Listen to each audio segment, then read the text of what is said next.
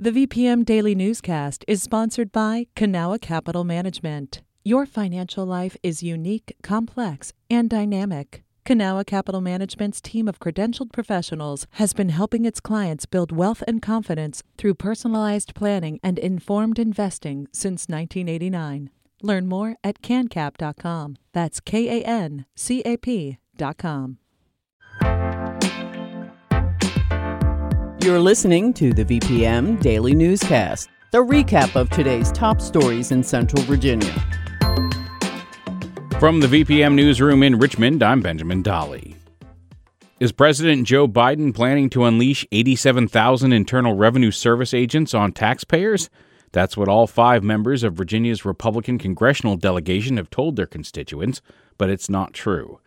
PolitiFact Virginia editor Warren Fiske spoke with VPM News reporter and editor Whitney Evans about his fact check of this previously debunked GOP claim. Hi, Warren. Hi, Whitney. So, how did these claims about 87,000 new IRS agents begin? Well, it became a Republican talking point last summer when Congress, then fully under Democratic control, was passing the Inflation Reduction Act. Uh, among other things, the act appropriated $80 billion over 10 years to modernize and expand the IRS, which had seen budget cuts for almost a decade. Uh, it was estimated that the $80 billion investment would boost tax collections by $204 billion over 10 years. Uh, Biden said it would increase audits only on people that were making more than $400,000 a year. The IRS said that it would spend the $80 billion on many things, including upgrading its computers and hiring 87,000 full time equivalent workers. Now, there's an important distinction here. Not all of those 87,000 people, as the Republicans claim, will be enforcement agents. We don't have exact numbers, but many will work in IT and many will work in customer service. It's just about impossible to reach the IRS today. I've heard that. Another thing, not all of the 87,000 positions will be new. The IRS is expecting 50,000 workers to leave over the next six years. So most of the new workers are going to be replacements. I see. Now, despite all those facts, Republicans began insisting last year that Biden was sicking 87,000 new agents on middle class taxpayers. The claim was widely debunked, but it's like a zombie. It won't die. And it's up from the grave again. Yeah, I mean, Republicans won control of the House last fall, and one of the first things they did this year was pass a bill that would wipe out the new money for the IRS. Uh, again, Republicans claim that Biden was deploying 87,000 new IRS agents on the middle class, and all five of Virginia's Republican Congress members joined this chorus. That's Rob Wittman, Jen Kiggans, Bob Good, Ben Cline, and Morgan Griffith.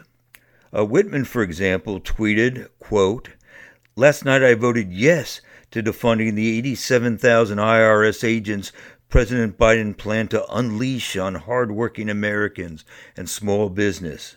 Uh, Cline tweeted, quote, Tonight, House Republicans just voted to defund Joe Biden's army of 87,000 new IRS agents. And I could go on. How do the Virginia Congress members back up their statements? Well, each of the Republicans points to the projections that the law Democrats passed last year would allow the Treasury to hire 87,000 full time equivalent workers over a decade. But they don't mention that these 87,000 positions will be for an array of jobs, not just enforcement agents. And they don't say that most of the people hired will be filling jobs that were opened by attrition. All right. Well, thanks so much again, Warren. Thank you, Whitney. I appreciate it. Nationwide, the number of traffic fatalities leveled off last year, but in Virginia, the number actually increased by almost 10%. That's according to a recent report by the National Highway Traffic Safety Administration. Speaking to VPM, U.S. Transportation Secretary Pete Buttigieg said Americans need to fundamentally change their mentality when it comes to reducing those numbers. The level of traffic deaths that we experience is on par with the number of gun deaths that we experience as a country, about 40,000 a year. It's moved in the wrong direction over recent years, seems to be leveling off, but it needs to be dramatically reduced. The U.S. Department of Transportation announced last year that it would work with local governments to build better roads, safer cars, and find ways to protect pedestrians and cyclists.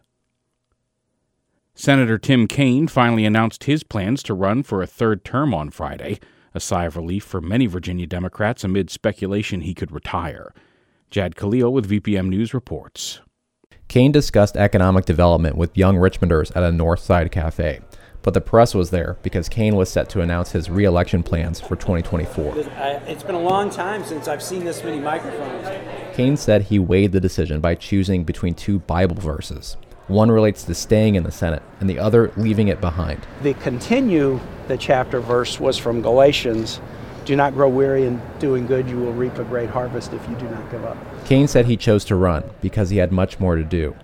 He specifically referenced workforce issues and health care, and he's counting on a tough election. Look, the success of Governor Youngkin and the statewide ticket in 21 shows you that, hey, Virginians will vote for Republicans in a statewide election. Kaine handily defeated Republican opponent Corey Stewart in 2018. Jahd Khalil, VPM News.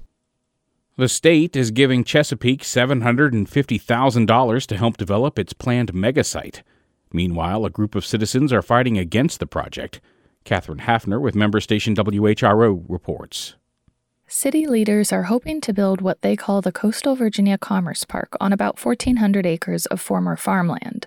City Council recently authorized buying the land for $14 million. The new state funding comes from the Virginia Business Ready Sites program. Governor Glenn Youngkin says the goal is to attract new businesses by preparing sites for industrial development. The Chesapeake project doesn't yet have all the necessary approvals.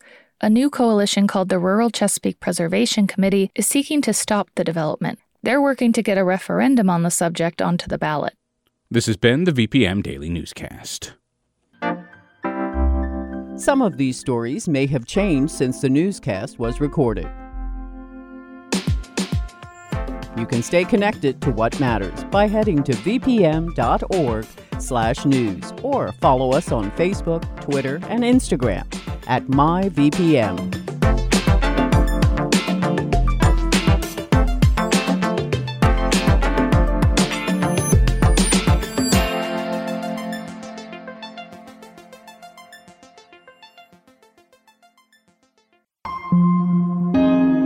VPM there are so many issues playing out in RVA. I mean, pretty much anyone will tell you. There's definitely a lot of poverty, finding affordable housing, traffic, public transportation, climate change and heat islands, trying to find childcare in Richmond area. I'm Rich Marr, host of a new VPM podcast called RVA's Got Issues. Listen to the podcast starting May 22nd. Do you have issues with RVA? Haven't found out yet. okay, good.